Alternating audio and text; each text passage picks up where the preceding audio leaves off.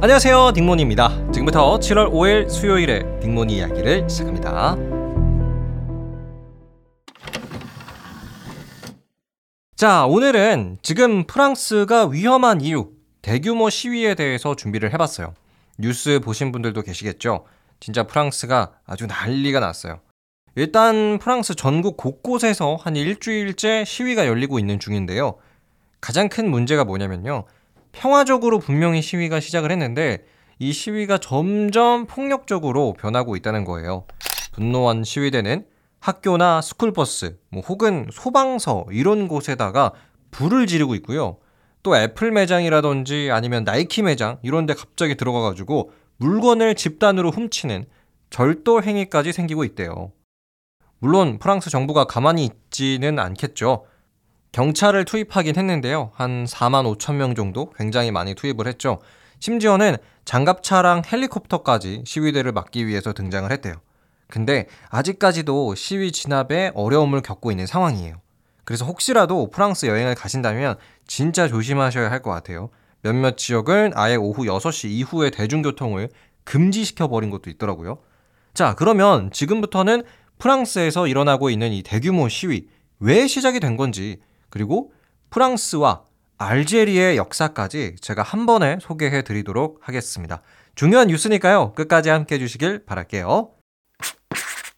자, 결론부터 소개를 해드리면요. 지금 프랑스 시위의 결정적인 원인은 경찰관의 총에 맞아 사망한 17살 소년, 나엘 때문이라고 할 수가 있어요. 나엘은 프랑스에 살고 있는 아프리카의 알제리계 프랑스인인데요. 사건의 전말은 이래요. 6월 27일에 나일은 본인의 노란색 벤츠 자동차를 타고 운전 중이었어요. 그러다가 버스 전용 차로에서 좀 과속을 해가지고 프랑스 경찰한테 걸린 거죠. 근데 무슨 이유인지는 아직 밝혀진 바가 없으나 경찰에 차를 멈추라 라는 요구를 나일이 듣지 않고요. 차를 몰고 빠르게 도망을 갔어요. 하지만 나일의 차가 신호에 걸리는 바람에 멈추게 됩니다. 근데 여기서 뒤따라온 프랑스 경찰이 나일을 향해 총을 발사했어요. 결국 총에 맞은 나엘은 사망했고요. 자, 물론 경찰관의 멈춰라 라는 요구에 응하지 않고 도망간 건 나엘의 잘못이기는 해요. 근데 이게 총을 쏠 정도의 심각한 범죄일까요? 그래서 프랑스의 많은 이슬람 교도들, 이민자들, 다양한 무슬림들이 들고 일어나기 시작을 한 거예요. 이번 나엘 사건은 그냥 경찰의 총격 사건이 아니라 무슬림을 상대로 한 인종차별이다. 자, 어떠세요? 경찰관의 총에 맞아 죽은 무슬림 소년, 그로 인해 시작된 대규모 차별 시위. 이런 비슷한 사건, 미국에서도 들어보신 것 같지 않으세요? 네, 미국에서는 흑인을 상대로 한 경찰의 과잉 진압으로 흑인이 사망하는 사건이 있었잖아요. 뭐 Black Lives Matter. 이런 구호가 나왔던 걸로 기억을 하는데요. 지금 프랑스에서는 거의 비슷한 일, 무슬림을 상대로 한 경찰의 과잉 진압이 가장 논란이 되고 있는 상황이고 현재 프랑스 시위의 아주 근본적인 원인이에요. 그래서 시위의 구호도 나해를 살려내라 뭐 이런 게 아니고요. 무슬림을 위한 정의, 프랑스 사회에서 억압받는 무슬림들의 차별 금지 이렇게 시위가 진행이 되고 있습니다. 자, 그럼 우리가 지금까지는 프랑스 시위의 원인 소년 나엘의 죽음에 대해서 알아봤잖아요. 그러면 우리가 또 역사 이야기를 안 할 수가 없어요. 일단 나엘은 아까도 말씀드렸지만 알제리계 프랑스 사람이었죠. 자, 여기서 알제리는요, 프랑스의 오랜 식민지였습니다. 1800년대 중반부터 시작해서 2차 세계대전이 끝난 뒤까지도 거의 100년 이상 알제리는 프랑스의 지배를 받았죠. 하지만 1954년 알제리와 프랑스 간의 독립 전쟁이 일어났고요. 8년간의 전투 끝에 알제리는 승리했고 독립된 국가, 지금의 알제리가 탄생을 했어요. 그래서 사실 알제리인들은 프랑스를 그렇게 좋아하지는 않아요. 전쟁을 하면서 또 프랑스가 알제리인들을 굉장히 많이 죽였거든요. 근데 또 여기서 아이러니한 게요. 전쟁이 끝나고 나서 수많은 알제리인들이 프랑스로 이민을 갔대요. 알제리에서 일을 구하는 것보다는 프랑스로 넘어가서 거기서 뭔가 다른 일을 해보는 게 훨씬 낫다라는 판단을 한 거죠.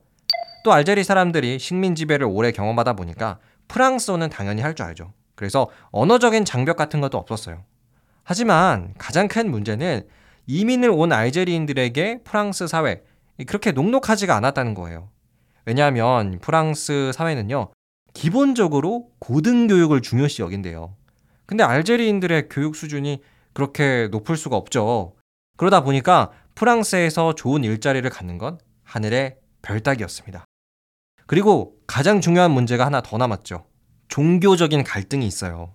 알제리는 대부분 이슬람을 믿는 무슬림이고요. 프랑스는 가톨릭 국가다 보니까 이런 극과 극의 종교적인 차이도 커요.